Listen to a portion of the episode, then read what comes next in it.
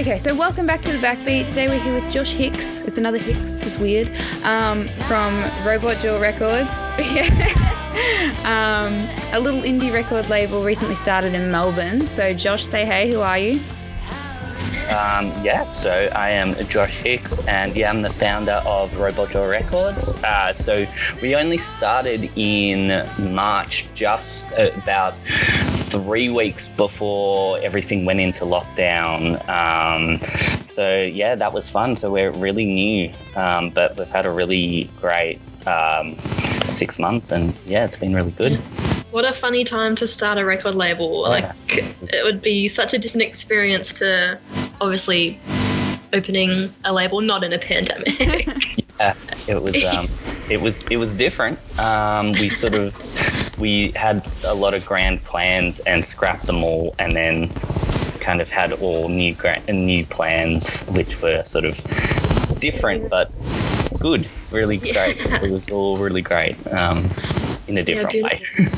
All right, so you've come on here to chat to us about a new project, the Be Good project. So maybe if you'd like to introduce that to us. Absolutely. So the Be Good project is this big kind of collaborative community project involving music and art, and it involves 27 different contributors that have all contributed to create a compilation album, mm-hmm. and then a compilation book of artwork that have all kind of been meshed together to make this big conglomerate of music and art, which is it's a bit hard to kind of put into words, but it's been really great. So there's a 14-track album and a 13 piece of book of artwork that's also got typed out on a typewriter all the lyrics of all the music. So that's awesome. Thank you. But it's been really cool because we had this strong focus on mental health, and because it was all getting done during this sort of pandemic lockdown time, there wasn't really any guidelines about what to do. There was no. We weren't like, oh, you had to go out into a studio and record something, Mm-hmm. So there was a strong focus on you could just record something in your bedroom. I knew a lot of the people had the capabilities of just recording demos at home. They might have wanted to do something like recording a new song, or they might have recorded kind of a stripped-back version of one of their songs that they've been working on or releasing at the time. Mm-hmm. Some people might have been some people released a kind of version of their own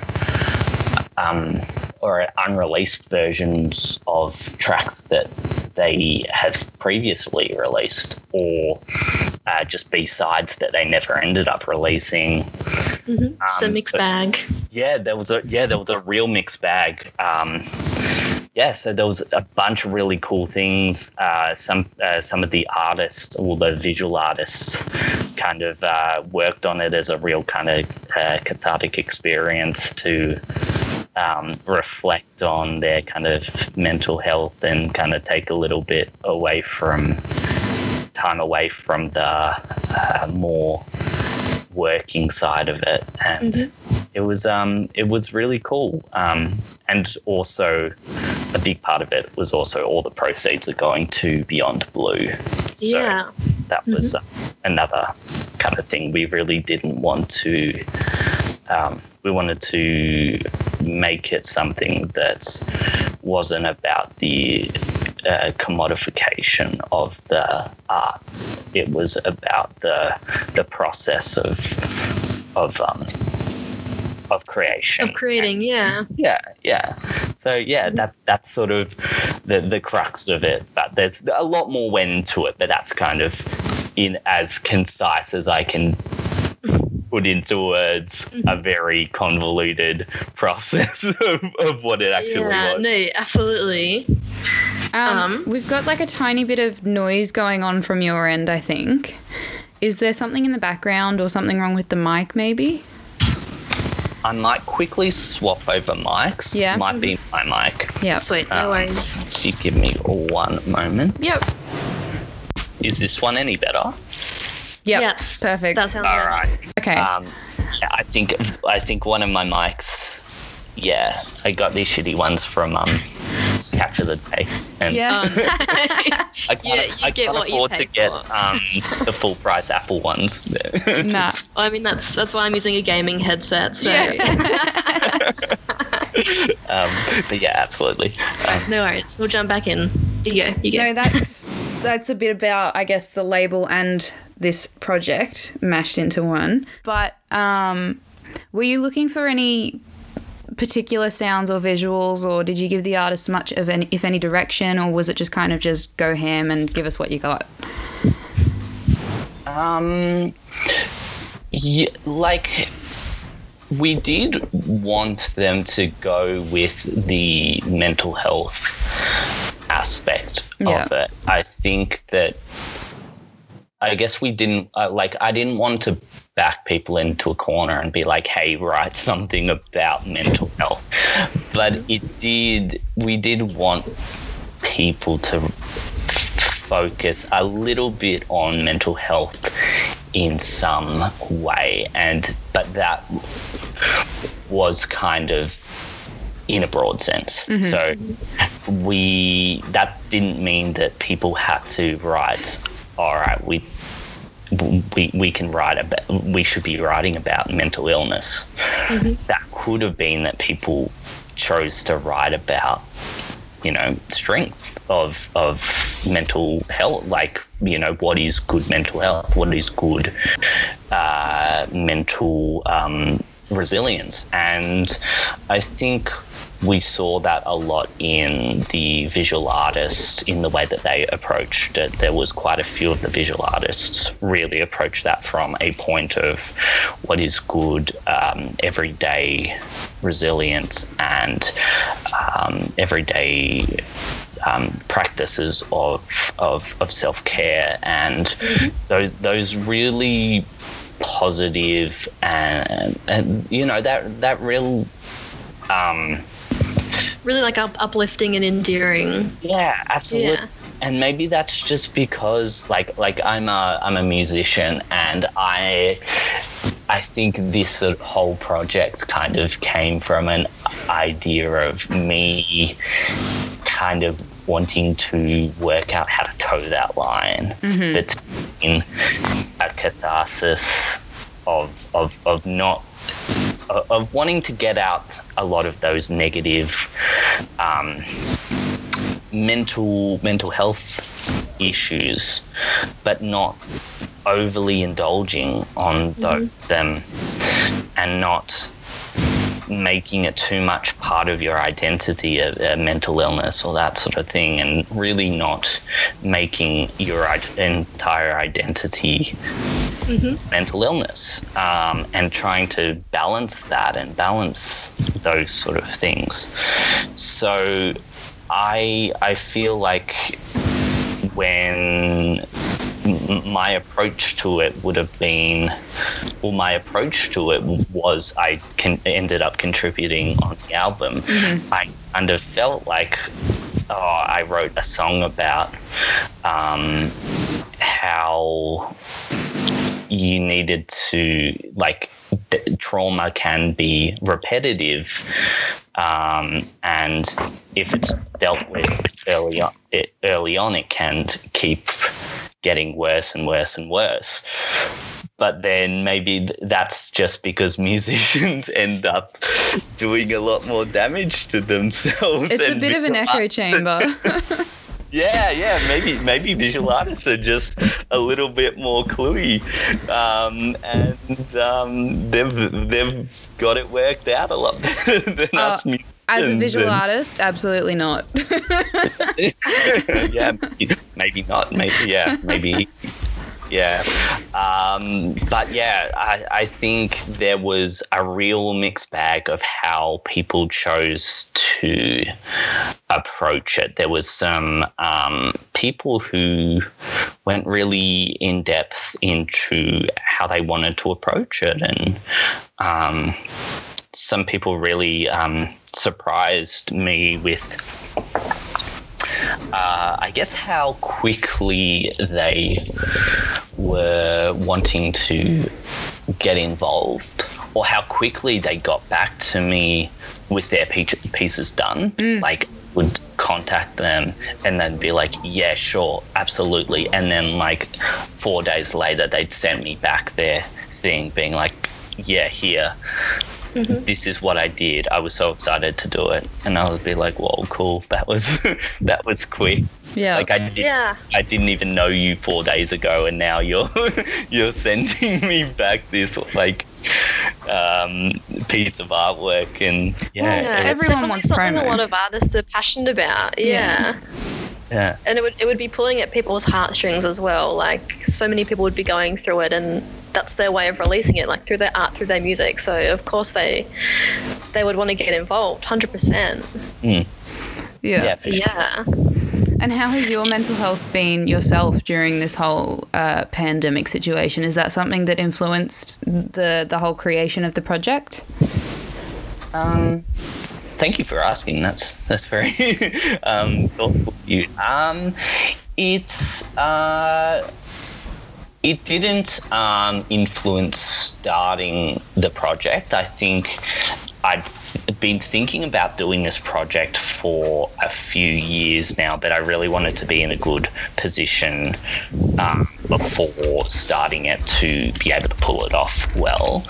But it was something that was a bit difficult to manage, because I really wanted to do it so well. I wanted to, there were so many artists and other people involved, and I was like, I want to make this project amazing, and I want it to be pulled off well, and I want all these artists to get the recognition they deserve, and I want it to be this, phenomenal project that gets, praise and attention and everything. And there was, I think I haven't taken a day off in 4 months, just because I've been, doing 12, 14-hour days on, I've been doing uni and other stuff for the label, doing this project and doing other work with a music blog and everything else I have to do. But I've just been like, well, this is what I have to do. Yeah. So there's almost that part of yourself that puts your own mental health aside, and it's almost that hypocrisy of putting your own mental health aside while working on a project about mental health. Yeah, absolutely. But that's why it's so important yourself as well. Oh, of course. And then, then you start to feel like a fraud, because you're promoting mental health while not looking after your own mental health, and you're exhausted, and you're emailing people saying, hey, can you, I want to promote this project about mental health. Also, I'm so tired. Yeah. I'm so exhausted. Absolutely. And I'm trying to get this thing fixed. Yeah. But I definitely got to a point where I was like, you know what, this isn't – it's going to come out. It's going to be good. People – there are support. There is support. There are other people who, I'm not alone in this, and there are other people who are going to help me do it. And it's not the end of the world. I'm not, I'm not putting out some massive, giant project that is going to, if it goes bust, this isn't Fire Festival 2.0. I'm not leaving 10,000 people stranded on an island. It's the pressure you put on yourself. It's totally your own bag sort of thing. Yeah, absolutely. Absolutely.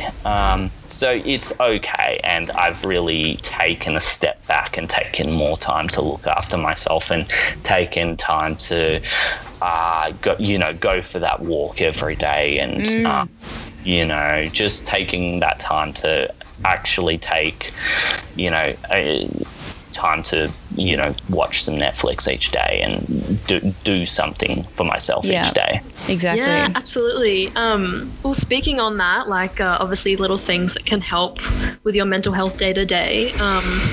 Maybe if you have some of your own tips or maybe some stuff you've learnt from the artists involved in the project, maybe if you have any good tips you want to share with us for managing your mental health? Yes, I think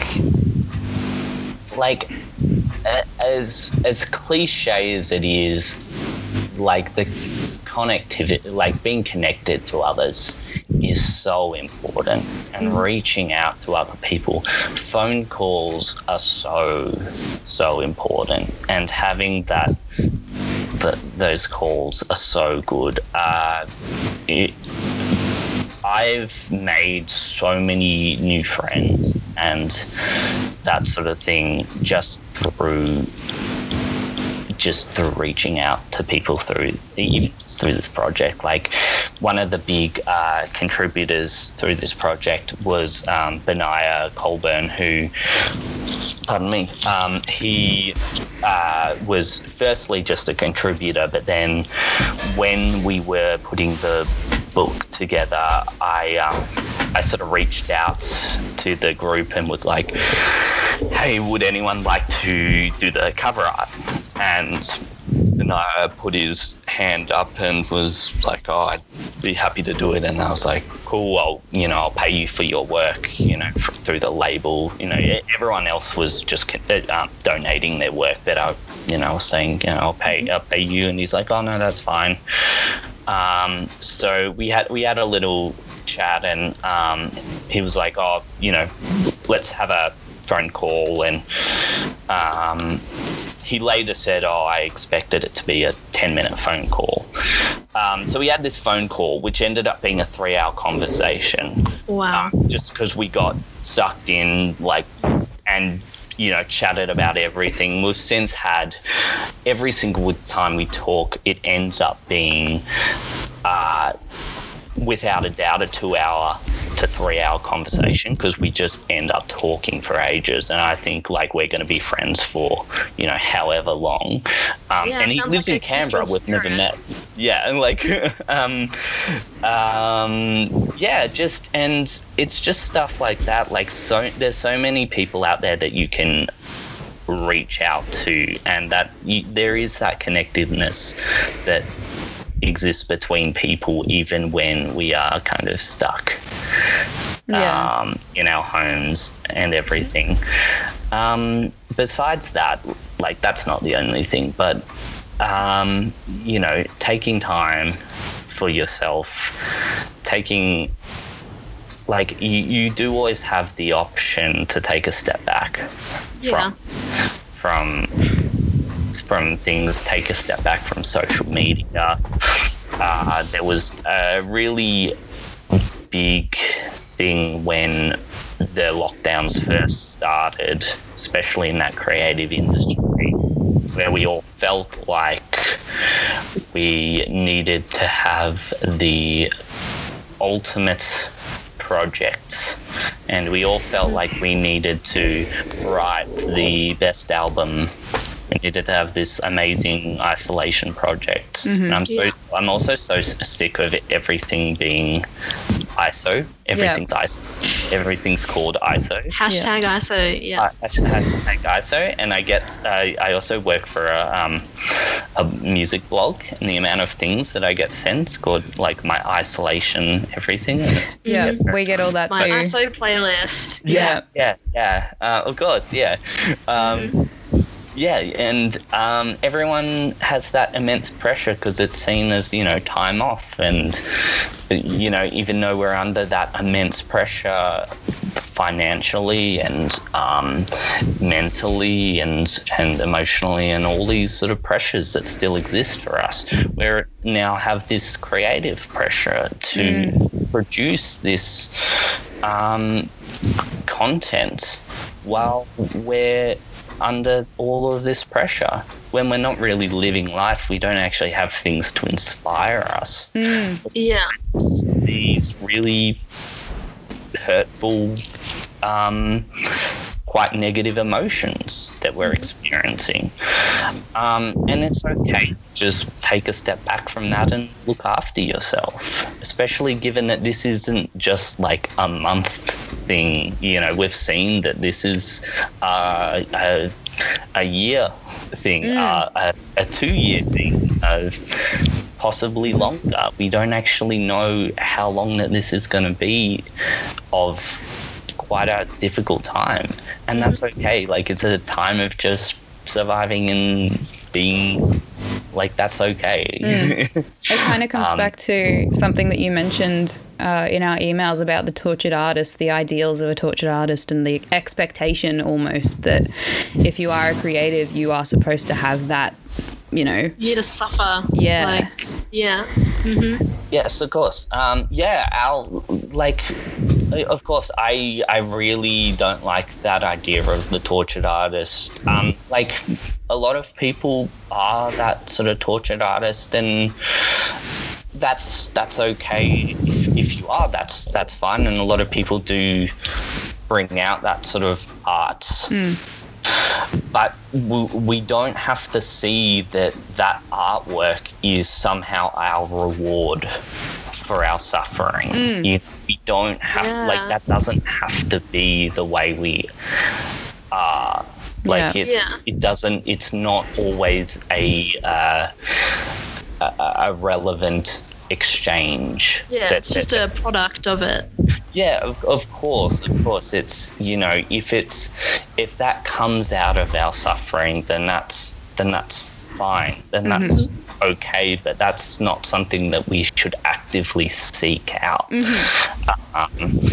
And I think that we've kind of, in a way, perverted. We've extended the suffering that we need to have because we've idealized that idea of the tortured artist. Not that we should dissuade people and say, "Oh no, hey, stop suffering, stop." I'm not trying to demonize people suffering or people the way people choose to express it, because I'm absolutely, like, if anyone's listened to my music, like, it's very sad. Like, it's very.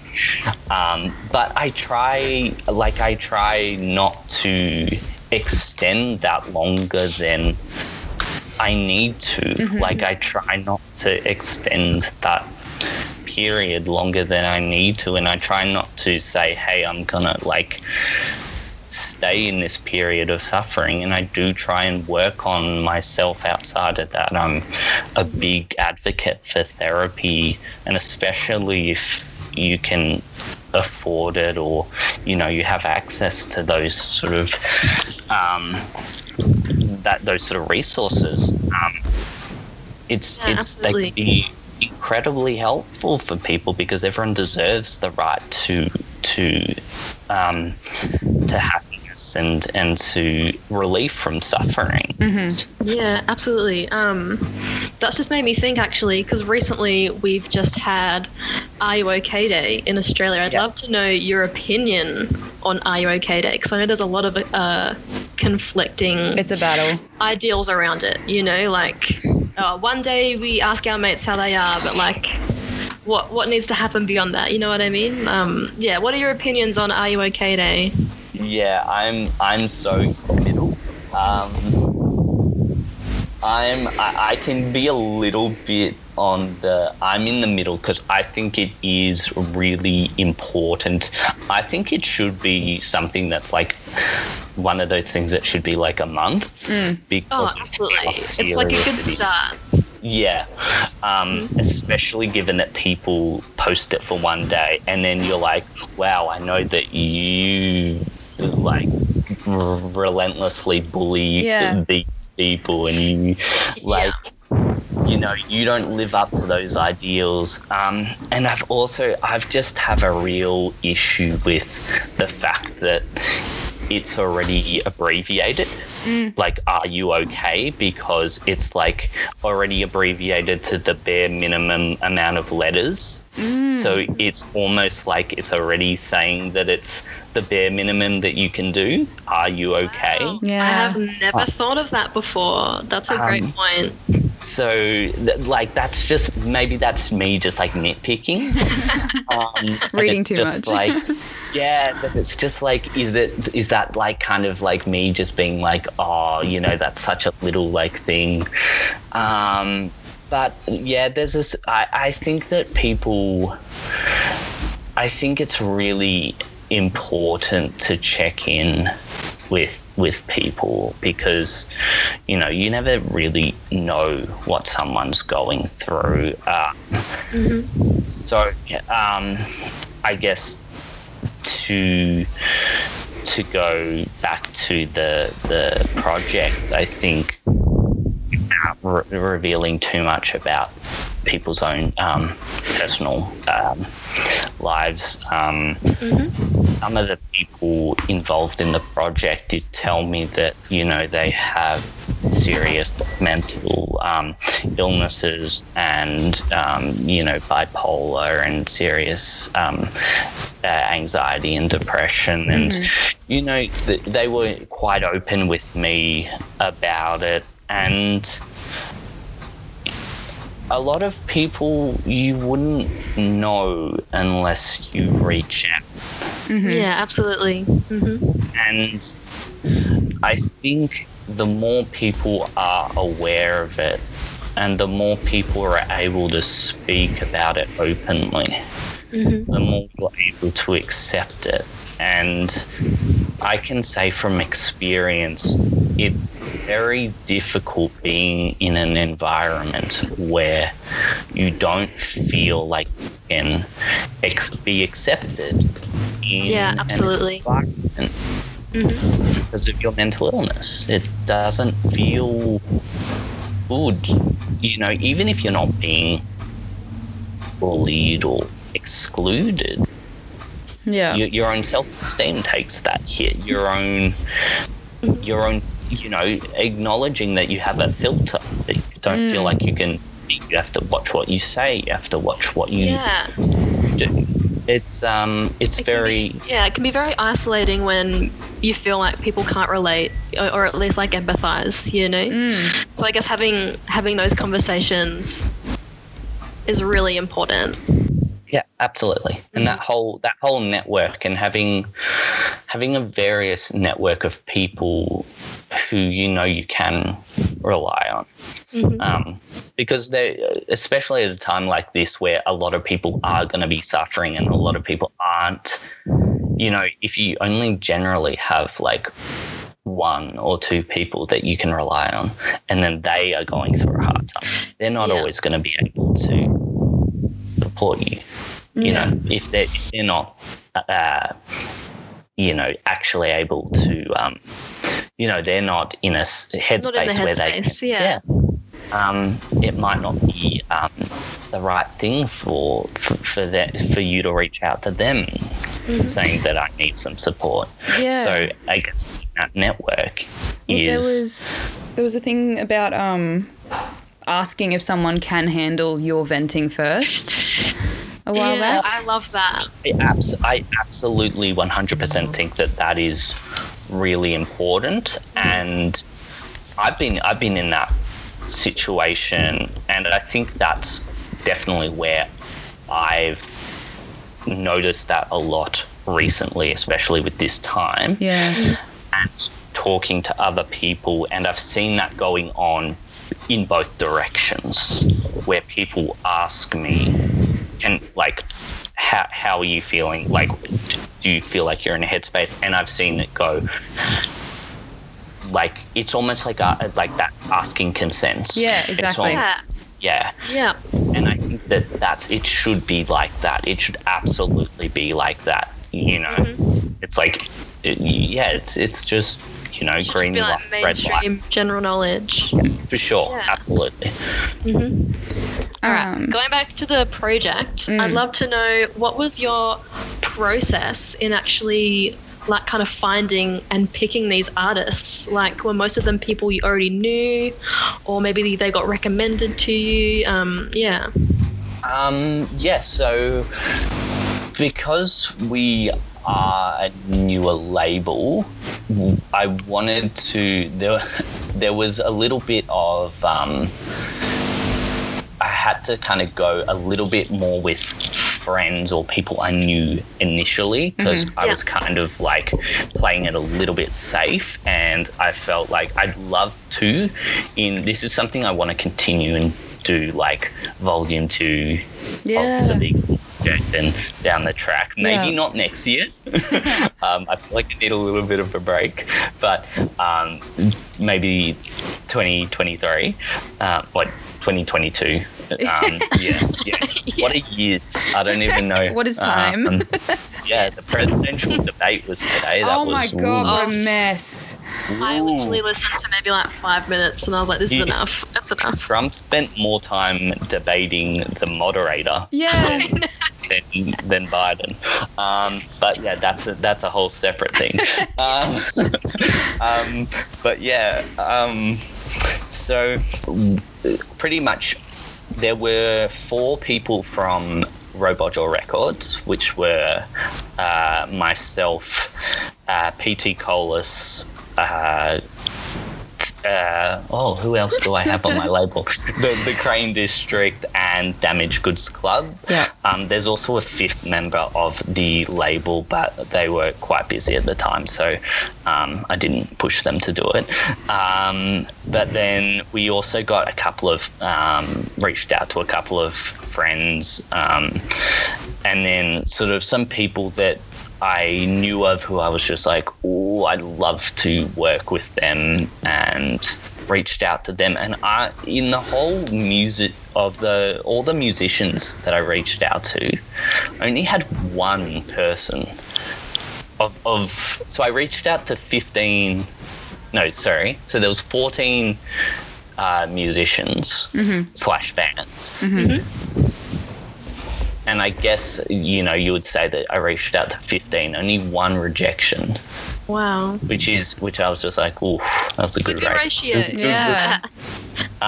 Which was really cool. And there's, a few on there that I was like really, really, really proud of, kind of getting on board, like Nat Baser and Zim Zane, and I've been a big fan of Zim Zane for like a long time. So that was some really cool stuff, and you know, a lot of the people like Velvet Bloom and they're just really, really cool artists getting on board.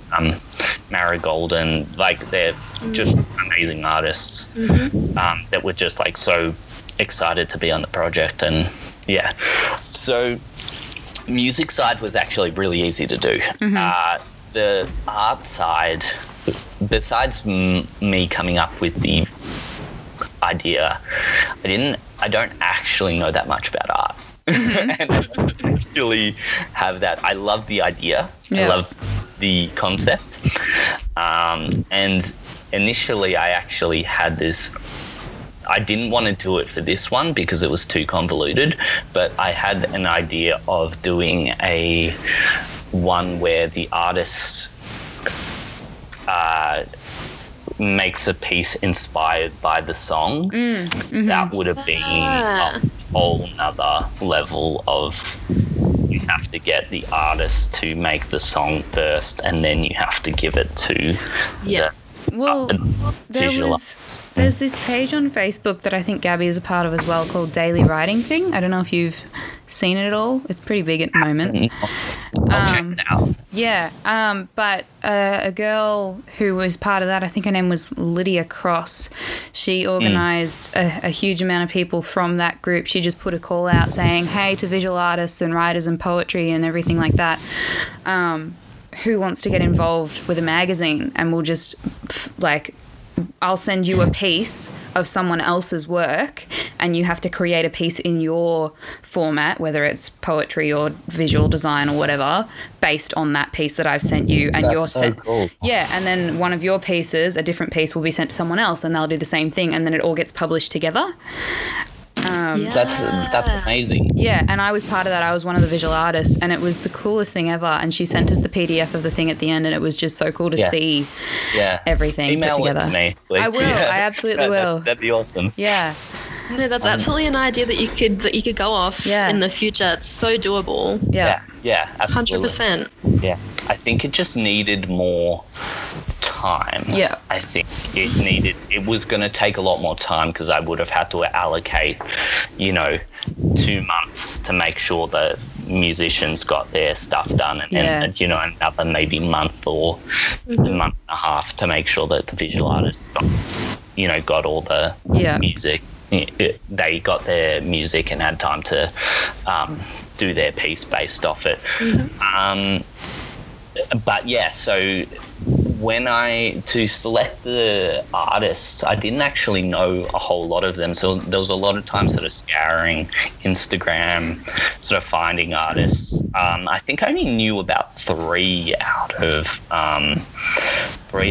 13.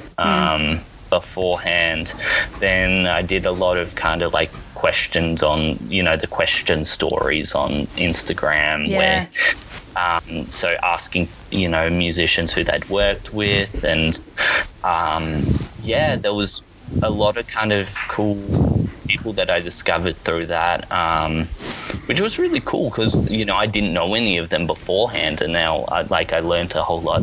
And even some of the ones that weren't selected, I learnt about. But even after then, I think for the next ones, I'd also love to do an expression of interest one. I think given how new of a label it is, it seems weird doing an expression of interest on something that no one even knows who I am. It's like who is Robot Jaw Records?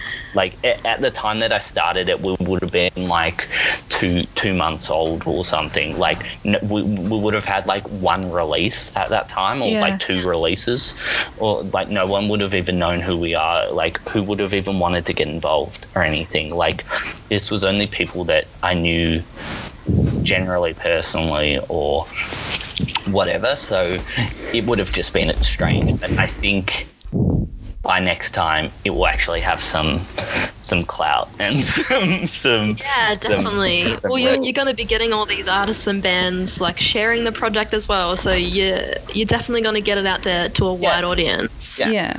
And there'll be an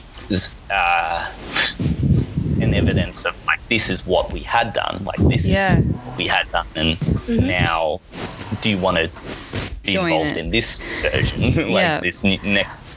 Well, I'll have to add you to the Daily Writing Thing on Facebook, because I think that particular community would literally jump on something like this.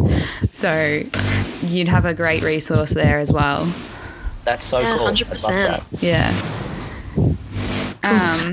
But speaking personally, because you've also included yourself in this project itself, you're under Therapy Dog, aren't you?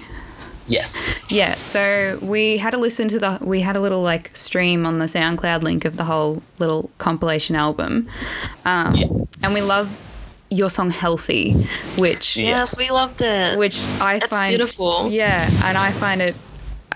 It might have been deliberate considering it was all mental health based, but like, is that what that is about? Is that supposed to be a relation to mental health and the project itself, or was it created anyway? Yeah, so I actually only I left that song. Like I only wrote that song like 3 days before I was supposed to like submit it. Actually, no, I only finished it after it was supposed to be submitted. And I because I was like I was busy doing other stuff, and I was like, shit, I actually am supposed to have done this as well. While I'm like chasing other people up on their work, and I was like, oh, my own.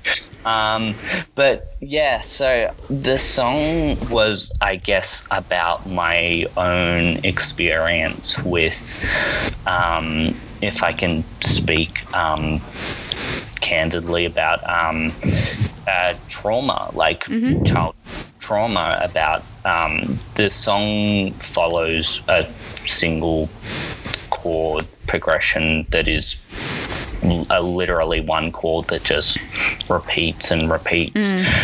And it's just about like a repetition of something that, like, if you don't, if you keep hearing the same thing and you keep telling yourself the same thing and you keep thinking the same thoughts about yourself, you know, you keep thinking these things, that things are your fault, that you're, you know, not deserving of love, and you're not worthy of love, and you're, you know, don't deserve to be happy, and you don't. Things they compound and become stronger, and they become beliefs about yourself, become part of your personality, and they create a deep wound inside of you. And that song's supposed to build from this small kind of light. The start of the song's a really, really light synth line to like a really heavy crashing kind of like there's like 20 synth layers and the I don't know like 10 vocal layers and some various percussion layers and stuff. And it's supposed to just be really heavy kind of thing, and it's I guess about my own experience trying to undo some of the things that I felt about myself when I was a young child, and trying to, you know, say that, you know what, that wasn't particularly fair the way I felt as a child. You know, I do deserve to feel better about myself and undo a lot of that. So, you know, obviously writing a song about it doesn't make it better, but I think it definitely helps, though. You know, it gets those thoughts going.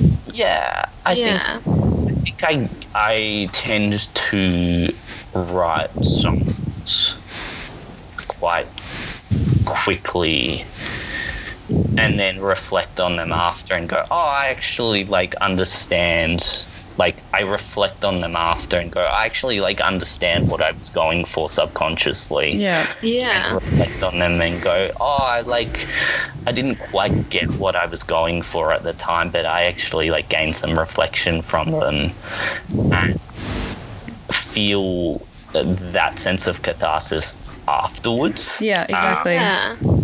And generally not the time. I think that's kind of, especially, it works again with your artist name. That is what therapy is. Absolutely. Reflecting on and getting it out of your system and then going, hang on a second, why am I, you know, what is this cycle? For sure. And hearing it out loud makes such a big difference rather than just inside your own head. Yeah, definitely. Yeah, for sure. And that 100% is it. It's kind of, Therapy Dog is about it being actually, a little bit painful at the time. It is supposed to be a bit painful. Like, therapy is painful at the time. And then it kind of isn't, like, afterwards there is some relief from that. Like, it you does learn. Get better. Yeah, you learn, and it's reflective, and it does get better. And it's, you know, like, as I said before, I'm the biggest advocate for therapy. I think if we treated mental health the same way that we treated physical health, and I know that this is also a cliche that people throw around a lot. They exist, like, for a reason. Absolutely. Like, we wouldn't expect people who had a broken leg to just continue walking around on that broken leg. Like, why do we expect people who are suffering mentally to just continue suffering mentally all the time. Like, we deserve the right to have some relief from that suffering. Like, yeah, 100%. Yeah. So absolutely, there's so much that we ignore and we push down and we don't seek help for because of shame and because of we don't have the access to it, or people say that there's, you know, it's not important, it's not as bad as someone else, therefore it's not worth. Yeah. Of course, you know, yeah, it's quite ridiculous, yeah. It's unfortunate that that's the first thought, that it is the most common thought, is that people go, it's not bad enough, someone else has it worse than me, I'm not going to bother because it's not that bad. Like, if it exists at all, it's there. Like, you should be seeking help if you need it. Yeah. Yeah, and help should be readily available as well, you know? Of course. Of course. You should be able to walk into an emergency room for your mental health, you know what I mean? Mm. Yeah, absolutely. Yeah. Yeah, for sure. Yeah, if you if we were thinking about it, I don't know if you saw that case where there was that that man who was assaulted by the police because he was having a bipolar episode. Yeah. Mm-hmm. And that's obviously a severe case. Yeah. But think of all of the resources that were poured into having all those police there to deal with him. I'm not even going to comment on the fact that how he was treated by them. Yeah. Because that's a whole other issue. Yeah. Defund the police. Yeah. But, you know, imagine how much, if those resources were put in to actually, you know, him being treated properly. Mm. Yeah, like a mental health response team or something. Absolutely.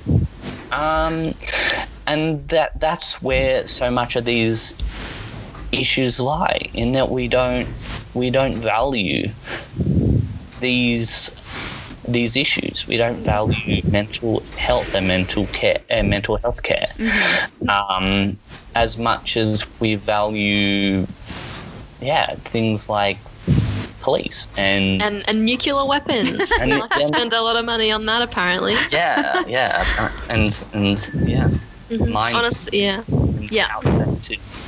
Forms of the footy. Yeah. Oh my god. The footy. Yeah. Yeah. Yeah. 100%. Yeah. It's definitely a systemic thing, because there are so many communities of people that, you know, they want to do better. They want there to be more. What's the word? More. Help me out. More. More resources for mental health support, and I think it's definitely a systemic thing where it's just not getting funded, you know. But hopefully it's getting there. I think we're getting there.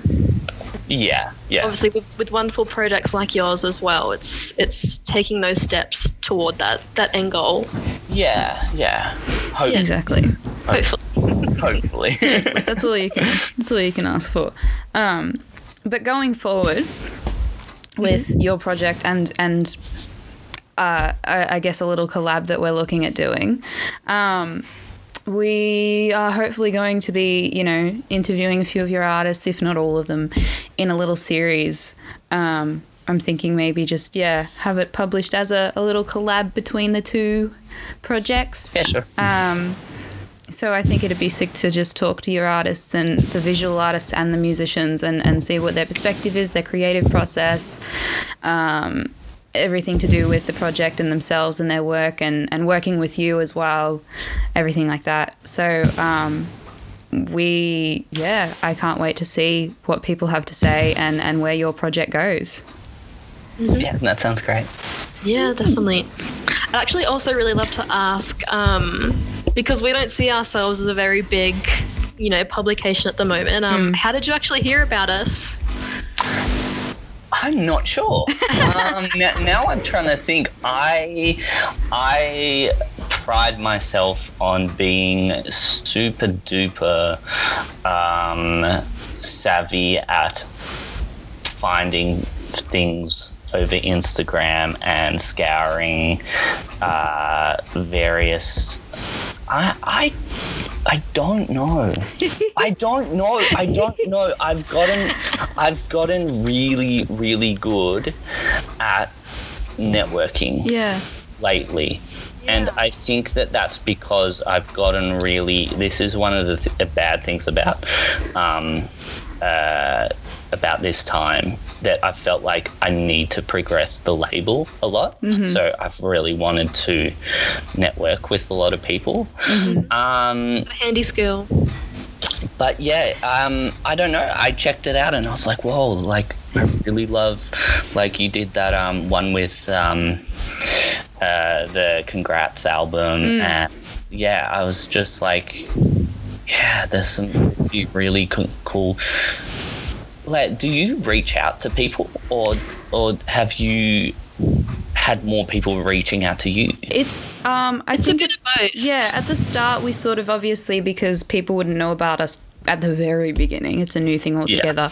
Yeah. I have a lot of connections personally, and Gabby has a few herself, and we kind of started it and then used the connections we had to record a few episodes and then use that network itself to promote ourselves. So we were asking people to start with, but in the last couple of months, we, especially because everyone is so stuck at home and they can't do anything apart from online promotions and interviews and things. Yeah. We've been bombarded. We've been inundated, and we've even gotten like international requests and things like that all over the place. Yeah. So yeah. It's definitely been. I think everyone's wanting promotion. Exactly. Which is great for us. Yeah.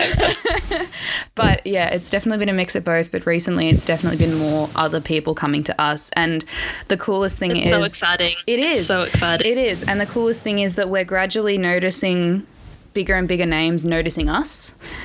Mm. So like we got approached by Warner like a month or so back. Oh, cool. Yeah, we had their so random, whoever it was that worked for them, and then we got Triple J. Claire Mooney messaged us on Instagram. Yeah. And you know, bits and pieces. Make Warner pay you though. Yeah, make them pay us. Oh, we will. Yeah, like they'll probably try and take advantage. Like I kind of think when it's a bigger thing, make them like, I feel like this is honestly something, like to be real with you, there, because so I write for Trouble Juice. Do you know Trouble? Yeah. So I work with James Lynch, and I'm kind of like the third in charge, I guess. Okay. Under Francis. So there's like James and then Francis, but Francis took a back seat, and then I helped out. And so yeah, I like do a bunch of stuff with Trouble Juice. Yeah. But like there's a bunch of some of the stuff with Warner and Sony, they do try and take more than, especially from the little guys. Yeah. Yeah, take more than what they want to give. Yeah. Yeah, so be a little bit cautious about what like you give them, because it is cool having their support, but then you know they're gonna want to take a lot. You like feel free to be like, hey, we do just have like a sort of fee, like a processing fee sort of thing, because you know you do deserve some sort of payment for your work if they're making money, and they're gonna get, and you're gonna get like nothing from it. Yeah, 100%. Me and Jamila are really lucky. We actually, so we met through uni. So we were studying an entertainment management course. Yeah. And we had lecturers that were, they work in the industry. Like we had like PR reps, you know, like festival heads, like all of the deal. So we've heard the horror stories, you know, like we've been there. Like, yeah. Yeah, absolutely. But sorry, I didn't mean to we really appreciate it. Overly explained. They're like, oh, you guys don't know what you're talking about. I was just like, I know how shitty they can be.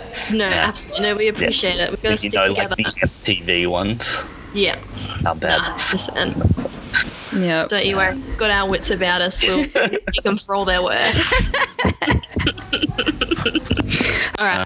Was there anything else you wanted to add about the Be Good project? Any last words? Maybe chat about like the release coming up. Yeah, I was going to say the physical copy is going on sale at 5 p.m. on Friday. So that's Friday the 2nd of October. Mm-hmm. And the official release is on the 20th of October. So there are limited physical copies, but then you can get a digital copy as well. So the digital copy will be the album plus a PDF of the book and everything. What are you charging for physical and digital? So the physical is $35 for both. Yep. That comes with both, and then the digital is $20. Nice. And that's going to be available via Bandcamp. Mm-hmm. So that'll be cool. Awesome. Bandcamp seems to be the one, the main one that people are using for this sort of thing. So, yeah. Yeah. And how much of the proceeds that's going to Beyond Blue? Yeah. Yeah. So all of the proceeds. 100% proceeds. Yeah. Beautiful. Yeah. Amazing. Yeah. So. It's all good, and I think it works out too. I haven't worked out the exact figure, but it looks like it's going to be about 50% because of it's 50%, 50% of that price is is the proceeds. So the profit. Yeah. Yeah, yeah. All of the profit is going to it's going to. Yeah, so if it's $35, it's like $17.50 or whatever. Yeah, yeah. Math. It has to actually get physically made and everything. Yeah, exactly. Yeah, of course. Yeah. Beautiful. But yeah. Make sure to put all the links. Oh yeah, sure. I'll send them all to you. One thing as well. Yes. You've got Maddie and Sean doing, you've got Velvet Bloom and then you've got Sean Primrose as a visual artist. Yes. Have you seen the magazine that they do? I have, yeah. So I, Flow Creative. Yeah. So I work with them a fair bit. Yeah. So have you maybe thought about putting an ad in the next magazine? I have. Yeah. Yes. Yeah. I was in their last one. So where is it? You were too, actually. I've got it here. I'm right at the front. Yeah. If you look right at the front, there I am. Hey. I think a few pages in or something. Yeah, page three. There's one from the artist. There's a blue. Is that? No. Oh, is that yours? No. Wait, no. Oh, I don't know where the other. I have to find my book. There's one from one of the releases. Is it the Crane District? The Crane District. Yeah, Thailand. Yeah, that one. Yeah, that's it. Yep. Yeah. So that was the other one. But I'm gonna do one. Oh, Marigold's in here too. Oh yeah, she is. Yeah, she's great. Yeah. Marigoldin is a good friend of mine. So we've actually... I released a single recently through Therapy Dog where I had some backing vocals from her. Yeah. Cool. I love her song on the album. It's beautiful. Just Smoke. Yeah, yeah. She's stunning. She's doing a official release of that song soon. Mm-hmm.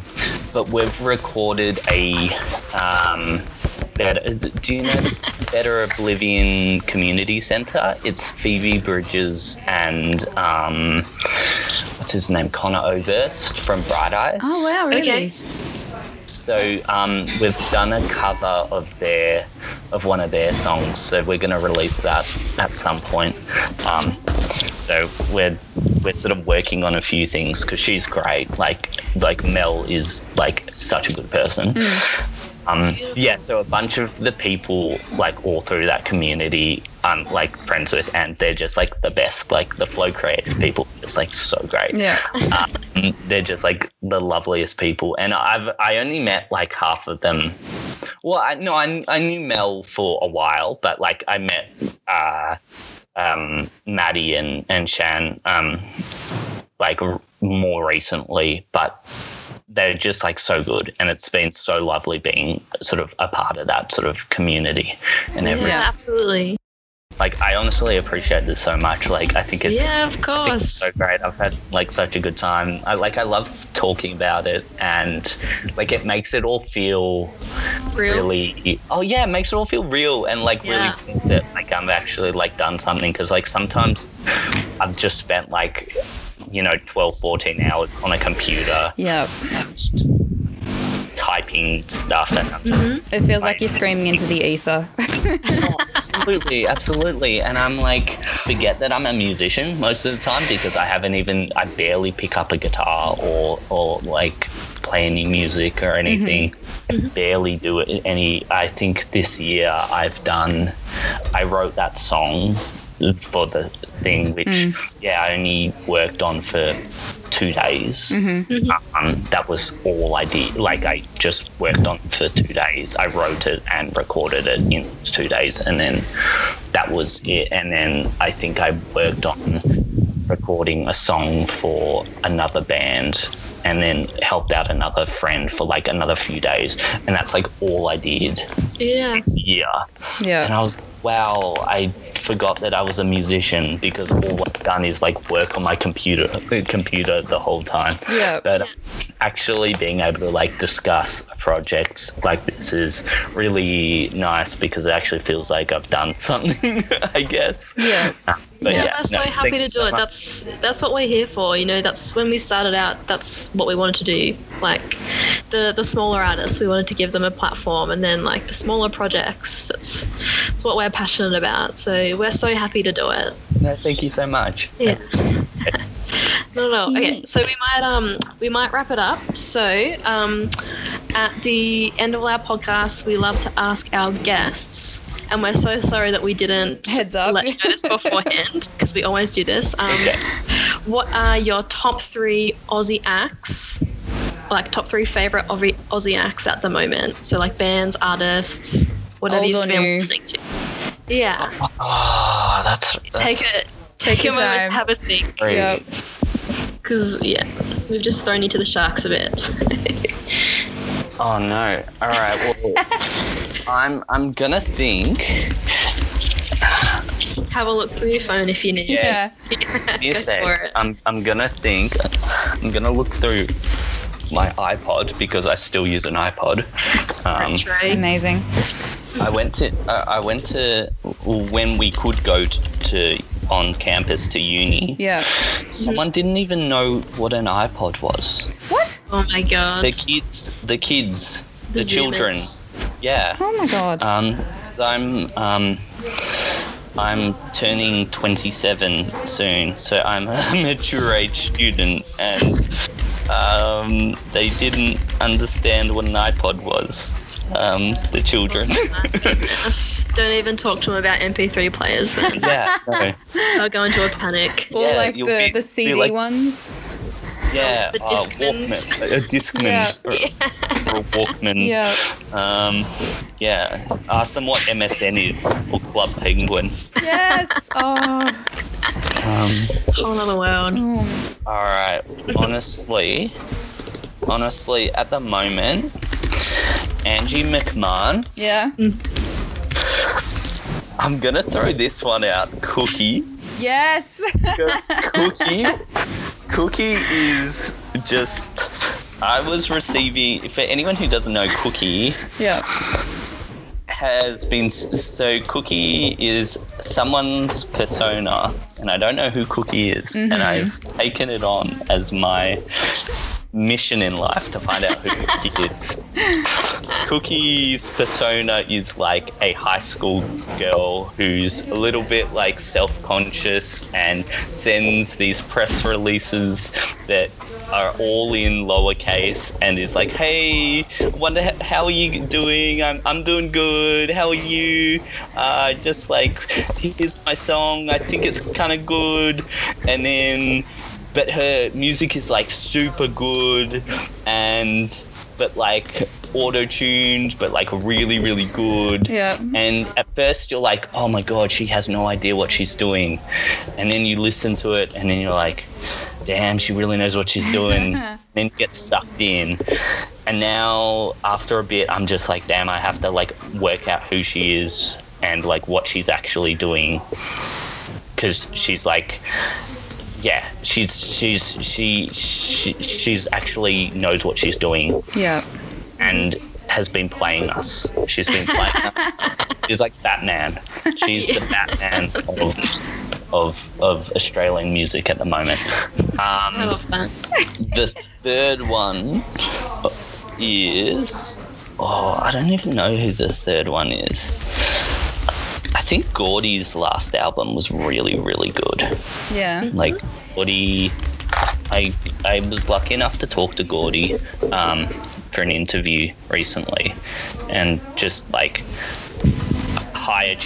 the biggest high achiever ever, like, being a doctor and also being, like, a ridiculously talented musician. Wow. And just, like, recorded this amazing album in their hometown, in this, like, tiny hometown that has, like, 2,000 people in, like, a back shed at her home.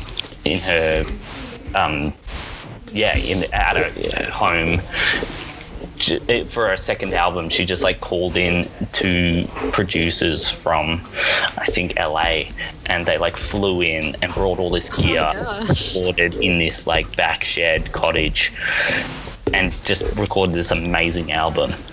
It was really cool. Wow. It was super cool. Alright, awesome. Nice top three. Hopefully it wasn't too long. You probably expected like super short, like. No, we had. No, not at all. We average out at about like an hour 45 minutes anyway. So this has been beautiful. You've given us so much. Oh, we awesome. Had one episode with. Do you know Jess Hope? Do you know that name? Yes. Yeah. Yep. So we had her and Jay on for like our third episode or something like that. And when we asked Jay what his top three were, it wasn't a top three. It was a top 70. Like, he just kept. Reeling off just names all the way through the episode. Yeah. That interview went for like, I think, like 2 hours, maybe even over 2 hours. Yeah. So yeah. Just like, shh, be quiet. Yeah. I'm gonna go home. It was great. I love them. All right. Awesome. So all right. Well, thank you so much, Josh, for coming to chat with us. Super excited for your release on Friday. Yes. We'll be thinking of you. Thank you so much. And we can't wait to see what you do next. Yeah. Thank you. No, I really appreciate it. We will. No worries. We'll keep in touch for sure. Yeah. Awesome. And make sure you send me the link to the writers. Yeah. What was it? The Daily Writing Thing. Yeah. No worries. Will do. Okay. Awesome. Thank you so much. Sick. Right. Thank you. See ya. Thanks so much for listening, and thanks to Josh for hanging out. As of right now, I believe the digital version of the Be Good project is available, and the physical version will be out next week, so be sure to check out Robot Jaw Records and all the awesome artists they've collaborated with for this awesome cause. Next week, we chat to the local alt rock boys from Reside. Keep your eyes peeled for that one, and we'll catch you next week.